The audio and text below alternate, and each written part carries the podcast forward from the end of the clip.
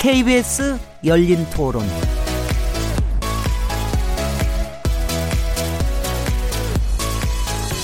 안녕하세요. 묻는다, 듣는다, 통한다. KBS 열린 토론 진행자 시민 김진혜입니다.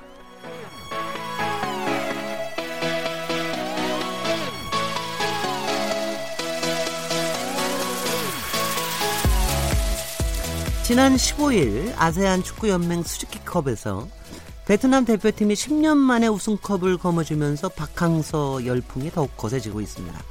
박항서 감독의 인기는 한국과 베트남의 관계에도 긍정적인 영향을 주고 있는데요. 박항서 감독의 성공은 열심히 노력하면 성공을, 성공할 수 있다는 사례를 보여줬다는 점에서 우리 사회의 또 다른 희망으로 인식되기도 합니다.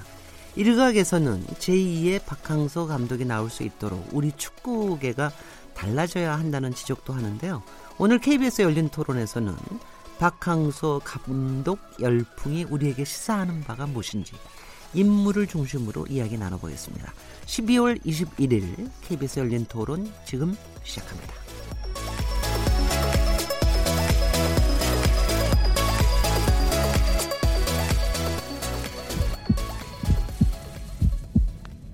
살아 있습니다.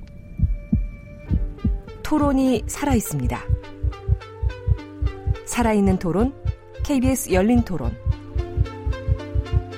토론은 라디오가 진짜입니다. 진짜 토론, KBS 열린 토론.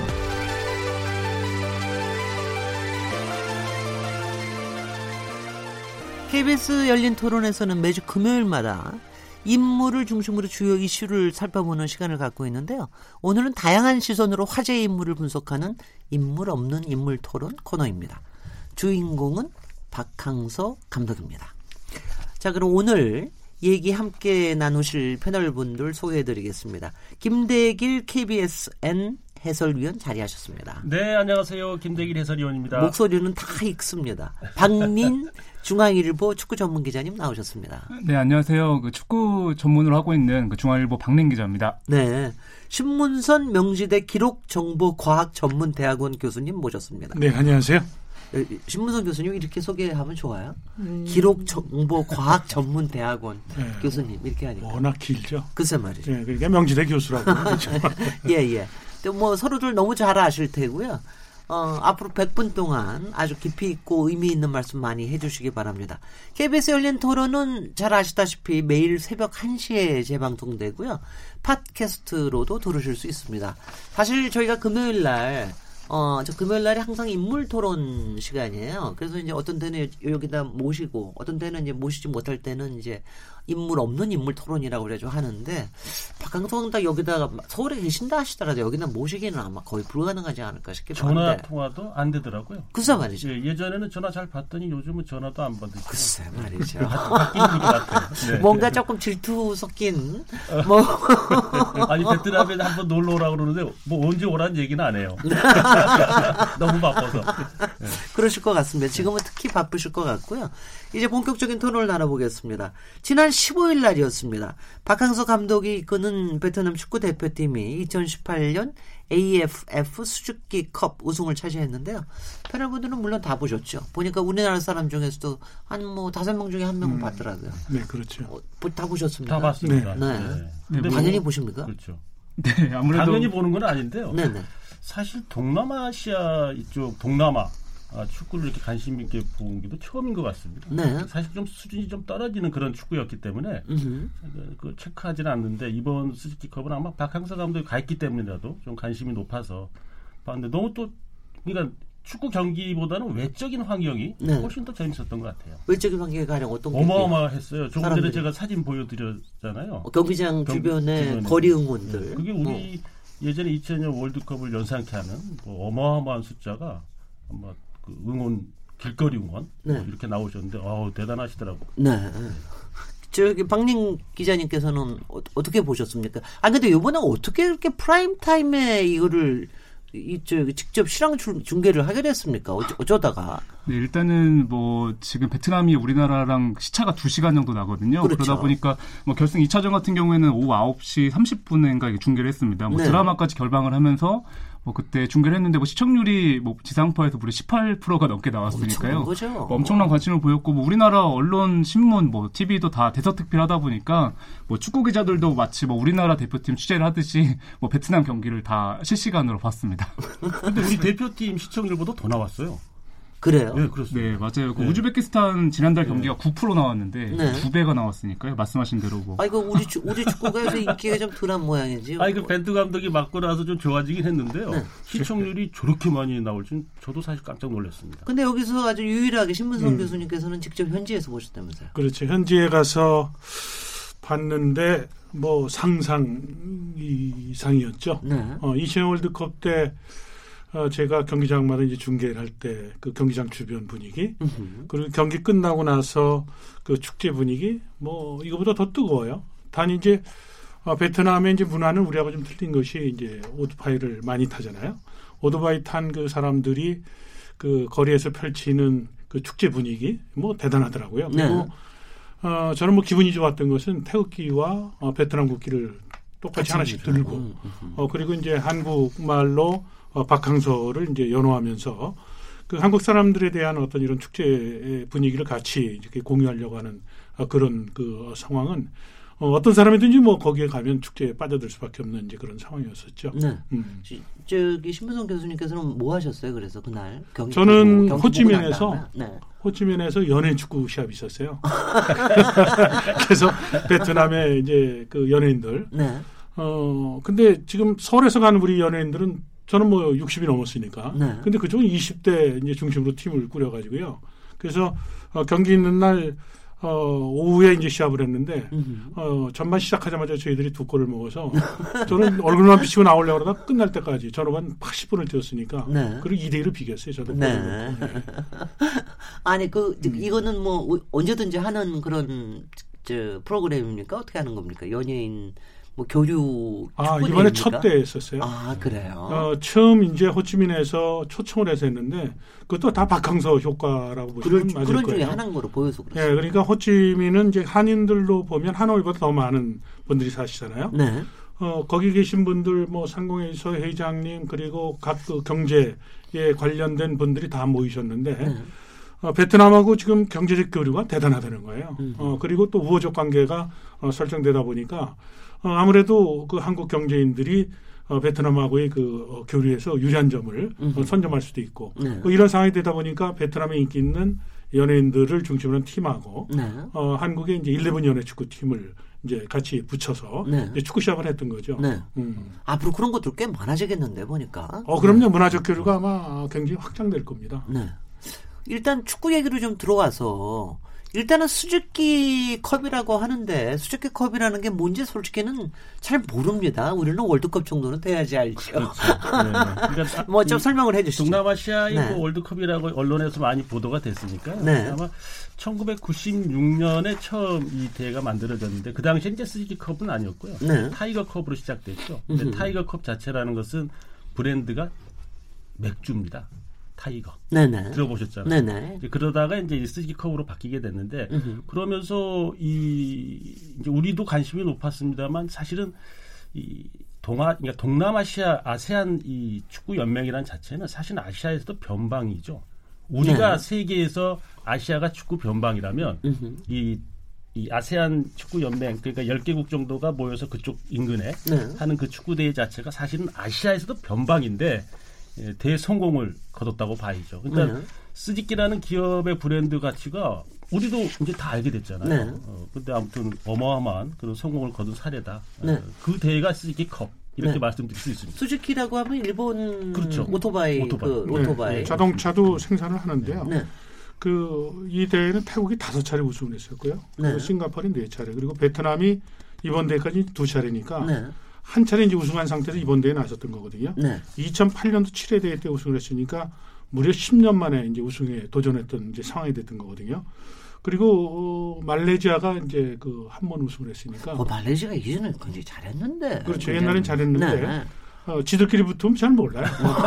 동남아시아끼리 붙으면 네. 네. 그러니까 어, 사실은 어떻게 보면 이제 베트남 입장에서 보면 어, 이번 대회를 통해서 어, 태국을 어, 사실은 결승전에서 만날 줄 알았는데 이제 태국이 떨어졌단 말이에요. 네.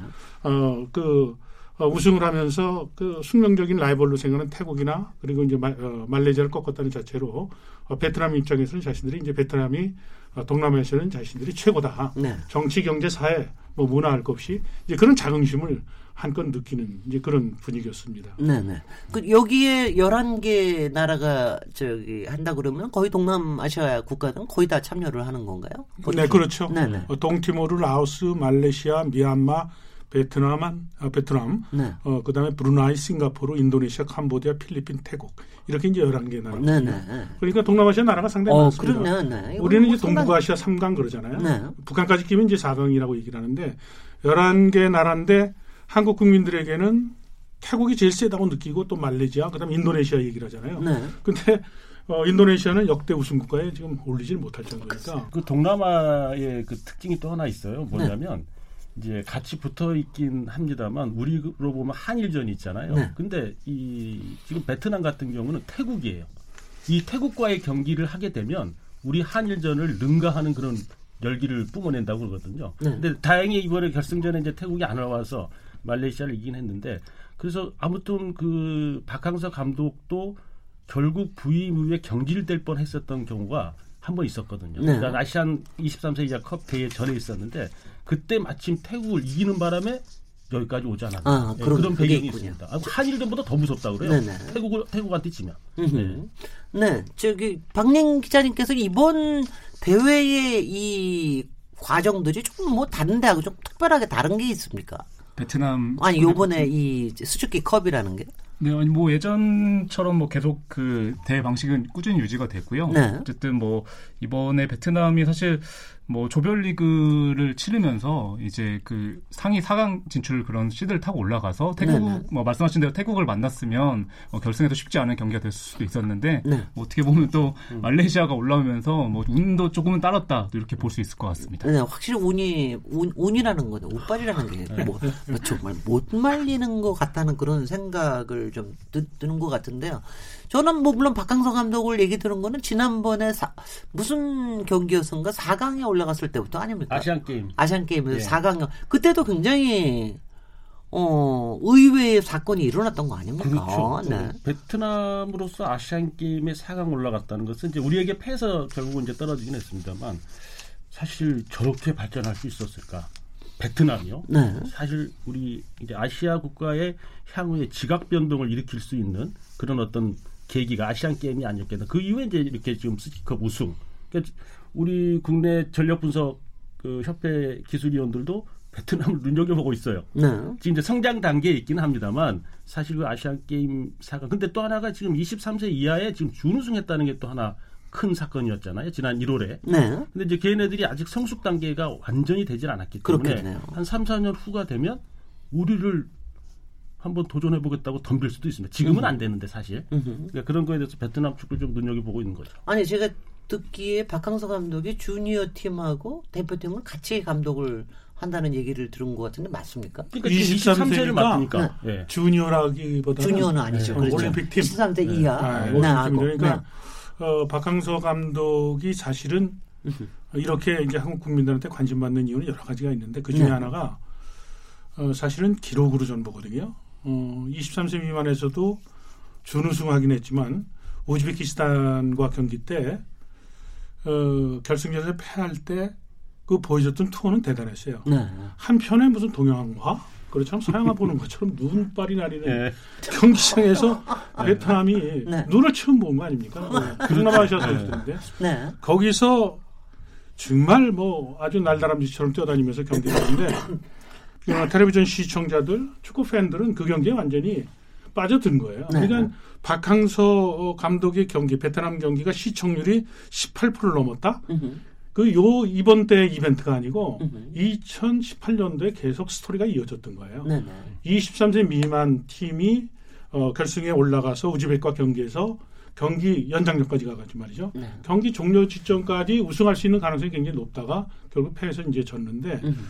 어, 그 우즈베키스탄과 경기에서 한국의 팬들은 왜 눈을 크게 뜨고 봤냐면 대한민국이 우즈베키스탄한테 1대 4로 대패를 했습니다. 음. 근데 베트남이 결승전에서 음. 그 등치 큰 우즈베키스탄 선수를 몰아가고 눈 내리는데 첫 눈을 맞으면서 경기를 하는데 네. 정말 뭐 등치로 보면 굉장히 차이가 나잖아요. 네. 어, 그만 그냥 몰아치는데 그리고 경기가 재밌어요. 네. 그리고 아시안 게임 얘기하셨잖아요. 음. 일본을 또 이겼어요. 글쎄 말이죠. 어, 일본을 그때는 이겼는데 솔직히 솔직히 깜짝 놀랐습니다. 어, 그럼요. 근데 네. 스코어만 이긴 게 아니라 네. 데이터상으로 보면 일본이 슈팅을 베트남 경기 때 7개를 했는데 베트남은 무려 13개를 했어요. 음. 그러니까 베트남에 대해서 아까 김대길 해설위원 이제 얘기를 했듯이 이제 베트남에 대해서 좀어어 어 그래서 이제 눈을 크게 뜨고 잠깐만 보기 시작하는 거죠. 네. 그러면서 야 베트남 봐라 그 재밌네. 그리고 또 한 가지는 베트남 선수들이 경기에 그 임할 때 보면 과거 한국 축구의 60년대 70년대 때 막 그 경기에 정말 어? 집중해서 하는 그런 투혼 이런 것이 이제 보인단 말이에요. 근데 거기에 지휘자는 또 박항서니까 네. 이거 얼마나 이게 재밌어요.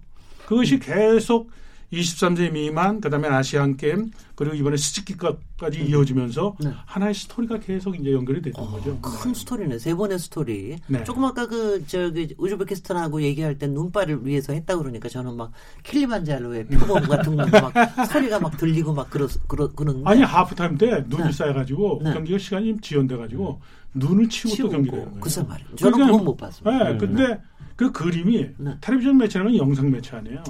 관중석에 있는 베트남 관중들이 추워가지고. 네. 근데 눈 오니까 또 신나고. 베트남에 눈이 안 내리잖아요. 네. 아, 근데 참 그게 이, 시- 이 시나리오의 시작이 아니었겠는가 아. 그런 생각도 들어요. 그, 그 사람들이 그 말을 모르지만 예. 서설이라는 말을 그, 아마 그 그렇죠. 말을 뭐 음. 서설이다 생각했을지 몰라. 이게 뭔가 징조가 있다. 징조가 벌써. 어, 근데 또 한편으로는 이제 요런 다른 면이 또 하나 있긴 해요. 왜냐면 이제 우리 김 박사님 말씀하셨잖아요. 운도 따라야 된다고. 근데 운이 따랐던 것 같아요. 네. 23세 이하 지금 아시안 게임에 보면 다른 국가들이요. 2020년 이제 일본에서 열린 올림픽을 준비하기 위한 연령이 낮게 나왔어요. 음흠. 21세 이하로. 네. 근데 베트남이나 우즈벡 우리는 최정예 부대로 나갔거든요. 음흠. 그러니까 23세를 꽉 채우고 아일드 카드도 쓰고 그렇겠-. 그런데 이제 다른 국가들 특히 이제 일본은 21세 이하였습니다. 네. 근데 그 연령대에는 한 두 살 정도 차이가 큰. 굉장히 큰 차이가 네. 나겠죠. 그런 네. 어떤 어, 행운도 베트남에게 좀 같이 하지 않았나. 이제 그러면서 이렇게 history를 쌓아간 그런 계기가 됐다고 봐야죠. 이제 국내 축구 전문가들이 네. 베트남. 축구에 대해서 네, 교수님. 눈을 이제 크게 뜨는 거예요. 음. 일본이 21세 미만으로 나왔어요. 네. 음. 자기네들이 이제 도쿄 올림픽 때 데뷔하는 거죠. 우리 와일드카드 23세까지 나왔는데 음흠. 결승전에서 이제 우리가 일본하고 이제 경기를 할 때 상당히 또 혼이 나는. 이제 그러니까 축구는 서로 물고 물리긴 하는데. 어, 이게 베트남이 지금 경기력이 음, 상상외로 급성장하고 있는 건 틀림없다는 거죠. 네. 저기 어떻습니까? 그 저 맨 처음에 시작을 할 때 솔직히 지금 가, 가신 지가 감독으로 부임하신 지가 1년 조금 넘지 않았습니까? 2017년 10월 달부터인데 아니 그 짧은 기간 동안에 이런 기적이 만들어지는 게이 감독의 힘으로 이렇게 된다고 볼 수가 있는 겁니까? 저- 저 박민 기자님 어떻게 분석하세요? 네, 박 감독이 그 지난해 10월에 베트남 대표팀을 맡았습니다. 당시에 그 23세 대표팀 감독과 A 대표팀 감독을 이제 겸임하는 조건으로 맡았고요. 어, 처음에는 사실 그 1월 대회만 해도 뭐 짧은 기간이었잖아요, 준비 기간이. 그렇죠. 그 당시에. 준우승을 거두고 호주를 또 이겼고요. 네. 또 시간이 흘러서 아시안 게임 때 어, 과연 또, 또, 또 성적을 낼까 했는데 말씀하신 대로 또 일본을 꺾으면서 네. 뭐그 사이에 이제 또 이번에 또 스즈키컵 우승까지 하면서 활용 점정을 찍었잖아요. 네. 그러다 보니까 세 대회에서 모두 성적이 좋게 나니까 뭐 불과 1년 사이지만 또박 감독의 지도력이 확실히 좀 적- 바- 반영된 거 아닌가. 뭐 이렇게 전문가들도 이렇게 보고 있습니다. 아니 진짜 아니 저- 아니 실제로 그게 가능해요? 가능해요. 아 그렇습니까? 저는 벌써 네, 대한민국은 네. 2002년에 교수님. 경험을 한 거예요. 음흠. 2002년 월드컵 때 우리가 이제 월드컵 개최 국가였었잖아요, 일본하고요. 네. 그때 히딩크 감독이 유럽에 이제 전지훈련 가서 체코한테 골을 아주 신나게 먹었거든요, 배부를 정도로. 어, 그때 저는 정부로부터 한번 그 어, 저를 정부에서 급히 찾았던 적이 있어요. 히딩크 감독 경질 문제를 논했었어요, 정부에서 그 당시에. 네. 이걸 믿어도 되느냐? 네. 아, 라고 이제 의문을 이제 표했었거든요. 근데 2002년 월드컵 때 히딩크 감독은 기적을 썼잖아요. 네. 그래서 그 월드컵이 끝나고 나서 사실은 어, 저를 포함한 많은 축구인들이 반성을 했던 것이 뭐냐면 아, 한 사람의 리더가 이렇게 세상을 바꿀 수 있구나. 음. 우리는 그 당시에 그 패배주의 중에 하나가 뭐 뭐가였었냐면 유럽 축구한테는 우리가 약하다. 안 된다. 네. 그리고 한 골 먹으면 와르르 무너진다. 우리는 전통적으로 수비가 약하다. 라고 얘기를 했는데 헤딩크 감독이 첫 골을 먹는 것을 지향하기 위해서 수비를 강화를 했고요. 음. 또한 가지는 후반전에 우리가 골을 먹고 와르르 무너지니까 체력 훈련을 시켰던 거예요. 파워. 프로그램. 네, 네. 그게 무슨 얘기냐면 네. 그 어, 피로가 어, 예를 들어 누적됐을 때 회복 속도를 짧게 하는 그런 훈련을 했던 거거든요. shuttle running이라고 그래서 짧은 거리 왔다 갔다 하면서 이제 심장에 대한 그 부하량을 늘렸던 거거든요. 네. 히딩크 감독의 우리가 어떻게 보면 리더십에 의해서 우리가 4강에 가지 않았어요. 네. 베트남 축구도 우리하고 흡사한 점이 많았어요. 어떤 점에서요? 선수들이 하나로 뭉치지 못한다. 음. 그리고 후반전 가면 뛰지 못한다. 그리고 음. 골을 먹으면 와르르 무너진다. 그러면서 동네 축구가 된 거예요. 태국한테 당했죠. 말레이시아한테 당했죠. 10년 만에 이번에 스키급 결승 갔다고 그랬잖아요. 네. 그렇게 하면서 베트남인들은 50년대, 60년대 때는 오히려 베트남 축구가 훨씬 더 강했었거든요. 음. 이제 그런 부분에 대한 자격지심이 굉장히 강했었는데 박항서 감독이 갔는데 박항서 감독은 과외 공부를 이미 헤이든크 감독 밑에서 코치 시절에 다 받았던 거예요. 음. 그걸 가지고 그대로 간 거예요. 그래서 이식을 했으니까 박항서 감독이 갖고 있었던 경험 그리고 박항서 감독이 성공을 이끌었던 히딩크 감독을 봐왔잖아요. 음. 그것을 적용한 것이 바로 이번에 큰 홈런을 홈런을 쳤던 겁니다. 네. 그렇게 보십니까? 어, 어, 네, 맞습니다. 네, 네. 전적으로 동의합니다. 근데 이제 한 걸음 좀 더 들어가 보면요. 네. 이런 게 있었어요. 그러니까 히든크 감독이 우리 2000년 월드컵의 그런 4강 신화를 썼을 때는 상당히 긴 시간 준비를 한 했습니다. 1년 반 정도 그렇죠. 걸렸죠. 그래도 훈련 시간도 지금 이제 A 매치 소집 기간이 제한돼 있거든요. 음. 근데 그 당시에는 우리가 이제 개최국으로서 뭐 이 K 리그에 뛰고 있는 선수들 소집하라면 무조건 소집을 다 했어요. 네네. 그래서 전폭적인 훈련 시간을 줬고 그게 이제 가다듬어서 이제 온 건데 이제 그런 이제 배경이 있다면 박항서 감독은 간지 3개월이에요. 글쎄 말이죠. 성적 1월 달에 냈으니까요. 네. 지금 23세 이하를. 음. 근데 이제 그게 어떤 배경이 있냐면요. 베트남은 10년 전에 준비를 했더라고요. 어떻게? 자료를 찾아보니까 음. 지금 이제 그 꽝하이랄지 지금 이제 이 그 꽁푸엉 그다음에 이 쯔엉 이런 쯔엉 선수 우리나라에 K리그에 왔었는데 성공하지 못했습니다만 음. 그런 선수들을 주축으로 그러니까 23세 지금 이 올라온 선수들이 10년 전에 준비를 했어요.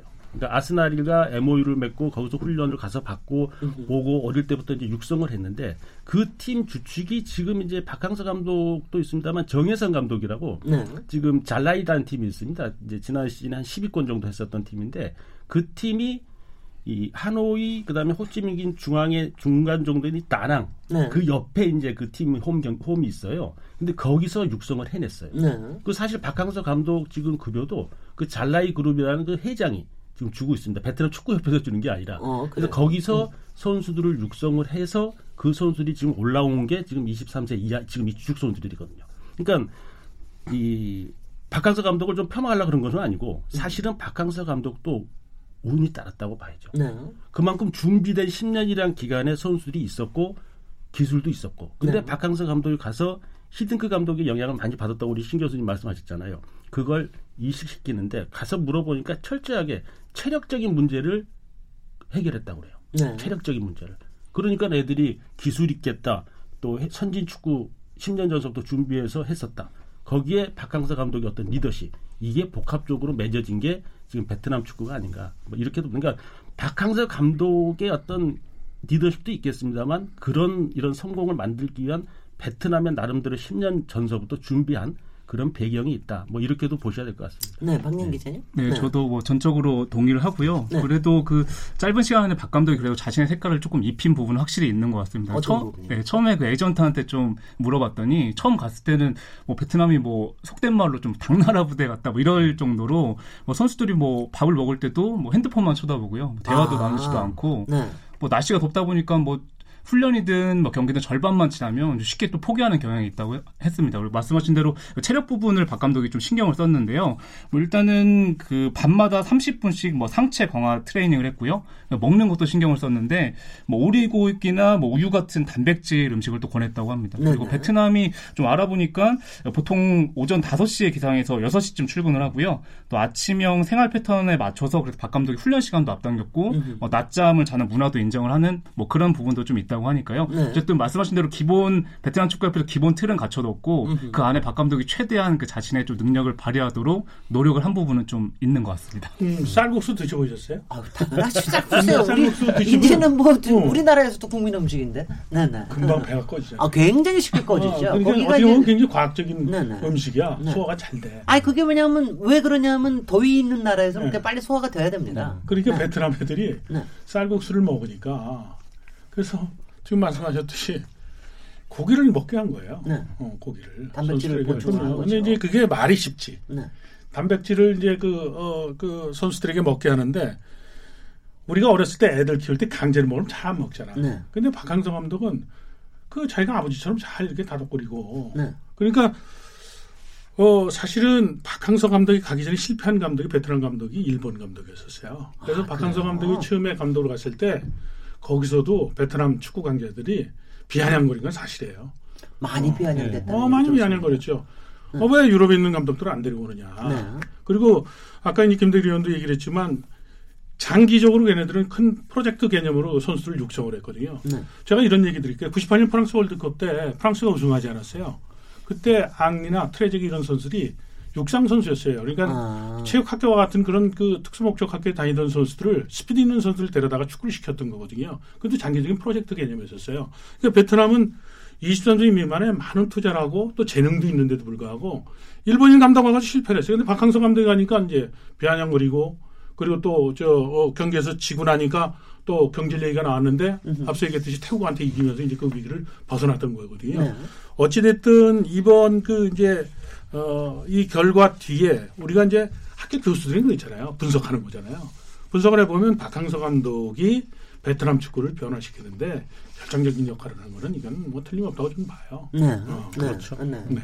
근데 그 처음에 갔을 때 왜 그렇게 뭐 솔직히 박항서 감독 물론 저희도 알고는 있지만 사실 이렇게 아주 여기서 그렇게 저 평가를 받던 그런 감독은 아니지 않았습니까? 사- 솔직히. 그렇죠. 네. 그런데 이제- 이제, 아니 근데 그 전도 좀 그런 네. 건데 근데 그것도 신기하더라고. 어떻게 베트남에서 자기네들도 그럴 때 우리도 히딩크 데려오듯이 뭐, 뭐 유럽 감독 데려오고 싶었을 거 아니에요. 네. 물론 일본 한번 실패해서 그렇기도 하겠지만 어쩌다가 박항서 감독하고 이렇게 매치가 된 겁니까? 그러니까 에이전트 역할이 컸다고 봐야 되겠죠. 네. 감독 또 선수들도 마찬가지로 그 에이전트 역할에 의해서 어느 팀을 찾고 뭐 하는데 맨 처음에는 사실은 베트남 언론에서 이제 말씀하셨습니다만 엄청 반대를 했어요. 그렇다고 사실 그러죠. 창원시청 하면 우리나라로 보면 이제 K3 정도 정도 되는 거거든요. 3부 리그 정도 되는데 왜그 감독을 데려오느냐 음. 네. 이런 얘기가 줄이었죠.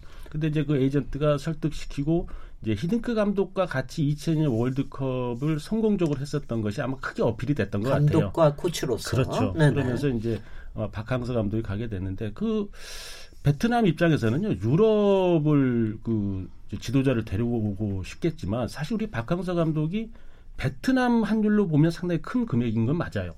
근데 사실 유럽 감독을 데려올 정도로 베트남 축구협회가 재정적으로 안정적이지 못해요. 네. 그 사실은 박항서 감독도 급여도 제가 말씀드렸습니다만 잘라이 구단 회장이 주고 있거든요 지금. 예, 그래서 유, 유럽 감독 데리고 싶겠지만은 돈이 너무 많이 들고. 네. 예, 근데 아마 선택을 그렇게 했는데 성공적이었고. 그 우리나라도 사실 이제 뭐 유명한 감독 대표팀 감독 데려오라고 하잖아요. 근데 사실 돈이 안 돼요. 예, 한번 제대로 된 감독 지금 중국의 그 감독 리피 감독 같은 경우도 한 200억씩 연봉을 줘야 되는데 예, 우리가 어떻게 200억을 줍니까? 아니, 그런 왜 이렇게 단가가 높습니까?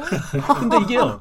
이게 사실 이제 이게 시장 원리에 던져져 있으니까 그런 거죠. 네. 예, 우리나라에 이제 축구에 관계하신 분들 외에 이제 일반 분들 보셨을 때는 뭐야, 쟤들 몇백억을 받아? 뭐 네. 이럴 수 있는데 사실은 그 그만큼 이제 요구하는 데가 많이 있다는 거죠. 그럼 명장이 되면. 네. 근데 우리도 사실은 이제 그 유럽의 명장을 데려오고 싶습니다만 그 경제적인 문제가 있고 베트남도 그랬을 거고 네. 어, 거기에 이제 백- 예, 박하상 감독이 에이전트 소개에 의해서 가서 그런 성공적인 신화. 근데 제가 봐도 이제 돈 더 줘야 될 거예요. 어, 재계약할 때는 예, 지금 저거 가지고 안될 어, 거예요. 몇년 계약으로 하셨습니까? 2년 계약으로 알고 있는데 이제 네. 계약 기간 끝나잖아요. 네. 그러면 제가 볼 때는 근데 이게 있어요. 연봉이 문제가 아니더라고요. 지금 베트남 그치. 박강서 감독 있잖아요. 네. 베트남의 홍보 대사 광고 출연이 광고 출연만 몇 개 해도 뭐 그냥 그냥 뭐 네, 네. 어마어마하더라고요. 네. 네. 가보신 분들 다 느끼셨을 텐데 온통 뭐 박항서 감독 이 홍보물 네. 네. 그다음에 아니 혹시 신문성 저는 저는 최근에 감사보다 제가 베트남 간 게 작년이었 작년 봄이었으니까 아직 몰랐네. 그러니까 저, 이번에 가니까는 박항서 감독 광고에도 호치민 출연하실까요? 공항, 어, 공항에 딱 들어가서 입국 수속 밟는데 계단 내려가는데 벌써 박항서 감독 얼굴이 붙어 있어요. 아, 얼굴은 당고 그거는 이제 어, 국가적인 한국에. 제가 네. 뭐 특정 은행이니까 얘기는 안 하겠는데 아, 아, 아, 네. 우리나라 저 어? 우리나라 이제 은행이 거기서 네, 네. 예, 그 광고가 붙어 있고 네. 텔레비전 키면 박항서 얼굴이 계속 나와요. 아 계속 그리고 아하. 저는 기가 막힌 게 그 호치민이란 도시가 호치민 혁명가네요. 그렇습니다. 네, 그 네. 사실은 어 베트남의 혁명가이자 민주공화국의 초대 대통령이고 정부 초대 주석이었었는데 베트남 주석 그리고 독립의 아버지 아닙니까? 아 축구하는 날 시내에 호찌민하고 박항서 감독 얼굴 같이 붙여놓는 거예요. 동급이에요, 동급. 음흠. 그러니까 베트남 역사를 놓고 보면 아니 아무리 좋아도. 그러니 뭐 박항서 감독에서는 더할 얘기가 없어요. 그리고 저는 지금도 신기한 게 우리가 2000년 월드컵 때 히딩크 감독이 이렇게 뭐 마법을 피웠는지 어쨌는지 운이 좋았는지 뭐 엄청난 우리가 이제 기적을 봤잖아요. 그때 태극기만 흔들었지 우리가 네덜란드 국기를 흔들지는 않았잖아요. 당연하죠. 아니 조그만 오토바이에 네. 저는 일곱 사람 탄 것도 봤어요. 그걸 어떻게 그건 정말 어떻게 보면 마술 같은데 근데 일곱 사람 중에 두 사람은 국기를 드는데 한 손엔 태극기가 한 손에는 베트남 국기를 흔들고 다니는 거예요. 그러니까 네. 지금 박항서 감독의 그 가치는 어떻게 보면 이거는 대한민국에서 어떠한 외교관이 할 수 없는 역할을 했다라고 저는 보는 거죠. 그러니까 하죠. 아까 지금 감독 연봉 얘기했잖아요. 네. 이렇게 축구의 연봉 단가는 비싼가? 네. 이제 이해하시죠? 뭐 아니 아. 뭐 아니 거기 뭐 시장 자체가 규모가 다른 거 아니. 그러니까 박항서 감독이 베트남을 들었다 놨잖아요. 네. 예? 그러니까 이게 축구가 갖고 있는 그래서 제가 즐겨 쓰는 그 표현이 옛날에 과거에 방송 많이 할 때는 축구 저 뒤편에는 세계가 있다 이제 그런 표현을 썼거든요. 음흠. 그 작은 공이지만 그게 굴르면서 베트남 국민들은 전부 지금 꿈을 갖고 있고 희망을 갖고 있는 거예요. 음흠. 지금 동남아시아에서 베트남이 FIFA 랭킹 이제 100위에 올라섰는데 글쎄 말이죠. 자 말레이시아가 167입니다. 네. FIFA 랭킹이 싱가포르이 165이고요. 네. 인도네시아가 축구 우리가 생각할 때 되게 잘하는 건데 160이에요. 음. 그리고 태국이 제일 세잖아요. 거기서는 뭐 최고 센데 118이야. 어허. 베트남 국민들 얼마나 네. 지금 뭐 어깨 춤을 추겠습니까? 신도 네. 나고. 네. 그러니까 지금 박항서 감독한테 연봉이 문제가 아니라 거기서 현지에서 교민들 만날 때마다 하는 얘기가 뭐냐면 야 박 감독한테 그 경력금을 어느 기업에서 뭐 몇 억을 줬대더라. 누가 또 얼마 준대더라. 근데 박항서 감독이 참 잘해. 그거는 히딩크보다 더 잘하는 것 같아. 네. 히딩크는 제가 잘 알거든요. 히딩크 감독은 엄청나게 계산적인 사람이었어요. 아 그거 뭐 유럽 특유의 네덜란드 특히 아, 네덜, 네덜란드 사람. 네덜란드 사람들 아주 계산 빠르지 않습니까? 월드컵 때 네. 네. 그 예고를 만들 때 네. 제가 S본부에서 이제 해설하니까 제주도 전지훈련 때 해달라고 했더니 히딩크 감독이 얘기를 안 해. 그러다가 S본부에서 가가지고 야 사례는 이렇게 하겠다 그랬더니 활짝 웃으면서 나오면서 월드컵은 S 그러면서 그냥 어. 근데 박항서 감독은 이번에 상금 탄 거를 네. 전부 가난한 어, 사람들하고 베트남 축구 발전을 해서 또 희사했잖아요. 네. 네. 그러니 뭐 박항서 감독은 얼마나 더 예뻐 보이고 잘생겨 보일까요? 이건 뭐 베트남은 god- god- 박항서 병에 지금? 완전히 네. god항서. 아니 혹시 그, 그쪽에서는 저기 이름을 어떻게 부릅니까? 그냥 그 사람들한테 네. 한국 사람들이 부르는 대로 얘기를 했어요. 네. 박항서? 아니 바캉스라고 부르죠. 아, 그 바캉스가 뭐냐? 그래서 야 여름에 이게 저 놀러 가는 거다 그랬더니 네네. 베트남 친구들이 그 연예인들이 다 바캉스라고 이제 부르기 시작해서 아마 금방 퍼질 거예요. 네네. 바캉스요 뭐 이렇게 부르더라고요. 네네. 현지인들은. 저도 동영상을 좀 봤더니 네, 현지. 박항세호라고 이제 발, 음. 말을 발, 발- 발음을 많이 합니다. 박항세호. 그래서 네, thank you 박항세호를 맞지 네. 많이 박항세호, 외치고요. 박항세호 그래요. 그리고 또 네. 재밌는 게 그 박항서 감독이랑 좀 이름이 비슷한 자양강장제 있잖아요. 우리나라에서 파는 박카땡 그래 그게 네. 어, 베트남에서 출시 한 지 4개월 만에 무려 280만 명이. 뭐그 정도로. 세상에 네. 발음이 같다고 그렇게 네. 효과를 보다니 거기 광고 모델로 출연도 안 하신 거 아니에요? 아니요 광고로 출연을 했고요. 아, 출연을 하셨군요. 병에 보면 또 얼굴이 네네. 그려져 있고 덩달아서 어. 그 회사는 또 주가도 폭등했다고 하니까 박 네. 박항세오, 음. 박항세오 이렇게만 하면 되는 거 아니야? 맞습니다. 그 호지민 얘기를 하시니까 호지민 속 얘기를 하니까 호지민 속에 갖는 위치라는 게 엄청나서 어 거기서는 지- 많이들 호아저씨라고 얘기를 하거든요. 바, 저. 호, 호아저 호아저씨 호아저씨 그러는데 박항서 감독에게는 또 무슨 또 혹시 뭐라 뭐라고 부릅니까? 분위기가 비슷해. 네. 호치민도 정말 찢어지게 가난한 아. 그럼요. 네. 그리고 뭐그 저 미국으로 건너가가지고 그랬었고 저 프랑스에 건너가지고 공산당원이 돼가지고 저기서 혁명을 했던 거 아닙니까? 네. 박항서는 대한민국의 오지 중에 오지였어요. 네. 지리산 밑에 산청이라는 동네에 거기서 태어나가지고 아, 저하고 동기입니다. 네. 네, 77학번 저하고 동기인데 박항서 감독이 저하고 육군팀에도 같이 있었고 네. 옛날에 저하고 메르데카도 같이 갔어요. 킹스컵도 같이 가고 음. 박항서 감독이 얘기를 하면 저는 그 당시에는 한 30%밖에 못 알아들었어요. 아주 진한 경상도 사투리에다가 그리고 박항서 감독이 얘기할 때 사람은 잘 못 보고 고개를 이렇게 숙이고 얘기를 해요. 제가 축구인 중에 두 사람 말을 잘 못 알아들어. 네. 조광래 감독, 조광래 사장. 네. 저하고 제일 가깝다고 축구인들은 얘기하는데 지금도 제가 40%못 알아. 진주 네. 사투리. 네. 박항서 감독도 아주 독특한 억양에 그 내륙 사투리거든요. 어, 근데- 영남 중에서도 아저씨 같잖아. 네. 머리도 좀 없고. 네. 그러니까 키도 작으시고. 키도 작고. 그러니까 호 아저씨 얘기하듯이 네. 지금 그냥 박항서는 베트남 사람들이 보기에 편해. 편한 거야. 네. 그리고 애들이랑 뭐 뽀뽀하지 뭐 머리 비비지요 뭐. 뭐 그러니까 박항서 아저씨는 딱그 호치민하고 딱 이미지가 오버랩이 되는 거죠. 거기에서 파파 리더십이라고 음. 하는 그런 얘기를 한다고 그러는데 그거는 어떤 뜻에서 얘기를 합니까? 이제 뭐 말 그대로 이제 아빠 리더십. 네. 또 이제 이영진 수석 코치가 이제 또 마마 뭐 이러더라고요. 그래서 네? 이제 마마, 마마? 엄마 리더십. 누가 누굴 보고? 이영진 코치. 수석 코치가 있는데요. 어, 그래요? 네, 이제 이, 그 부부가 된 부부가 된 거예요. 그래서 아니 근데 그 두 개의 코칭 스태프은 한 32년, 그러니까 뭐 선후배이긴 합니다만 이제 팀에서도 같이 훈련하고 지도자 생활도 같이 지르고 끈끈하죠. 네. 그래서 이제 베트남의 그 어려운 환경에 가서도 사실 언어 문제가 해결이 안 되니까 힘들었을 텐데도 서로 의지하면서 이제 그런 어떤 역할들을 해낸 것 같아요. 그러니까 누구는 좀 강하게 밀면 뒤에서 좀 부드럽게 좀 리더를 해주고 네. 여기서 강하게 밀면 또 박항서 감독이 또 파파 리더십을 발휘하고 뭐 이런 그런 형태였던 것 같거든요. 근데 네. 아무튼 박항서 감독이 지금 이제 베트남에서 저런 열풍을 일으키는 게 에, 사실은 이제 저는 이렇게도 한편으로 봅니다. 이제 축구 선수 비단뿐만이 아니라 이제 다른 종목 선수들도 보면 이제 한참 성장할 때 보면 이렇게 선수가 1년 1년 바뀌거든요.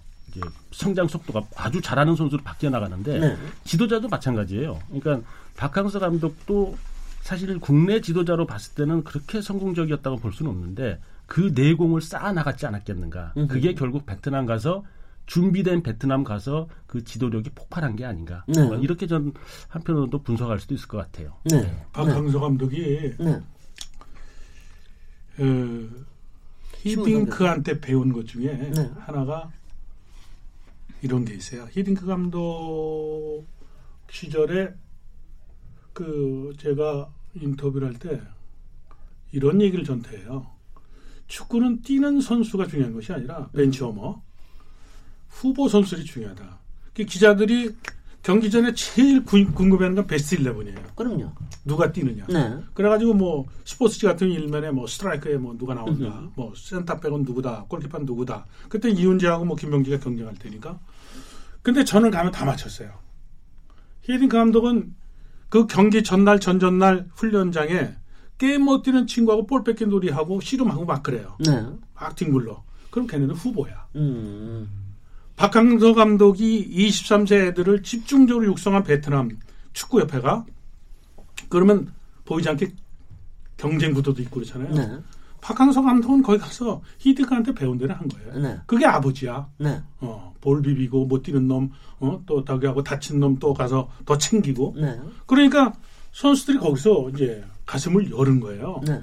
근데 거기에 또 아까 얘기했던 이영진 이제 코치가 있는데 이영진 코치는 박항서 감독하고는 정반대의 캐릭터예요. 네. 굉장히 분석적이고 음흠. 그리고 어 박항서 감독은 그 저 축구 철학이 축구 철학이 좀 수비적이면 이 저 이영진 코치는 좀 공격적인 어떤 성향을 네. 갖고 있고 근데 박항서 감독의 가장 큰 장점이 뭐냐면 실제 귀는 작은데 귀가 굉장히 컸던 거예요. 음. 근데 그것도 히딩크 영향을 받았어요. 히딩크 감독은 2000년 월드컵 때 성공했던 리더십 중에 하나는 뭐냐면 코칭 스태프에 대한 역할 분담이 돼 있었어요. 체력 담당 코치, 경기 분석하는 분석관. 근데 최종적인 건 다 회의를 해서 듣, 저, 어, 듣지만 최종적 결정은 자기가 하잖아요. 음흠. 박항서 감독이 이영진 코치를 데려갔던 것은 이거는 정말 박항서 감독의 가장 큰 성공에 네. 큰 역할을 했던 거거든요. 음흠. 그 요- 최근 들어서 이영진 코치를 이제 언론에서 조금씩 이제 조, 저, 조명을 해요. 음흠. 지난 1월 달에 이영진 코치가 왔을 때 제가 전화 통화를 했어요. 그랬더니, 어, 신 교수님, 그 항소영이 옛날보다 정말 얘기를 너무 잘 들어요. 음흠. 이영진 코치가 얘기하는 거에 대해서 그거를 자기가 듣고 그것을 어찌됐든 소화를 해서 그것을 또 적용을 하고 그 팀워크 코칭 시스템이 그 팀워크가 맞았던 것이 결국은 지금 베트남이 이렇게 승승장구하는데 가장 큰 힘이 되지 않나 저는 그렇게 봅니다. 네네. 박년 기자님. 네. 그 마- 뭐 교수님 말씀에 동의하는 게 그 선수들을 자식처럼 챙기는 파파 리더십이 현지에서도 굉장히 화제가 됐잖아요. 네. 뭐 감독이 일단 뭐 다친 선수 발 마사지도 직접 해줬고요. 뭐 경기 해외 원정 경기를 갔다가 어, 자기가 비즈니스석 타고, 을 타고 있다가 네. 또 부상당한 선수가 이코노미석에 앉아 있으니까. 어, 내 자리에 앉아달라고 또 양보를 한 것도 화제가 됐고 네. 오히려 선수에게 아, 내가 미리 신경 못 써서 미안하다 음. 또 이렇게 말을 하기도 했습니다. 그리고 우승 확정 기자회견 때 박 감독이 이렇게 말을 하고 있었거든요. 네. 갑자기 선수들이 들어오더니 갑자기 막 물을 뿌리면서 카타를 막 두드렸습니다. 네네. 박 감독 나이가 59살, 네네. 59살인데요. 네네. 60 됐죠? 네, 네네. 근데 팀 평균 연령이 5년, 5년 23.5세니까 네네. 20대 초반 선수들이 정말 그런 분들한테 가까워지고 장난스럽게 치는 모습이 아, 정말 다정한 부자지간 같았거든요. 그러니까 말씀 요, 요새 요새 애들은 격이 없어요. 그냥 같이 놀자고 들어요. 같이 놀아줘야죠. 이게 정말 그 네. 감독과 선수의 그, 사- 그 관계를 보여주는 상징적인 장면인 것 같습니다. 예, 예. 잘 나가네. 여기서, 네. 여기서 잠깐만, 이- 약간, 잠깐만, 잠깐만 쉬었다가요. 우리 2부에서 아닌가 아니라 히든크하고의 이 어떤 유사점이라든가 또 뭐 배운 점이나 이런 거 굉장히 궁금하거든요. 그, 그 부분을 조금만 더 좀 깊이 들어가서 얘기를 해보도록 하겠습니다. KBS 열린 토론. 금요일 코너 오늘 인물 없는 인물 토론 박항서 감독에 대한 얘기 나누고 있는데요. 잠시 쉬, 쉬, 쉬었다가 토론 이어가겠습니다. 지금 여러분께서는 KBS 열린 토론 시민 김진애와 함께하고 계십니다.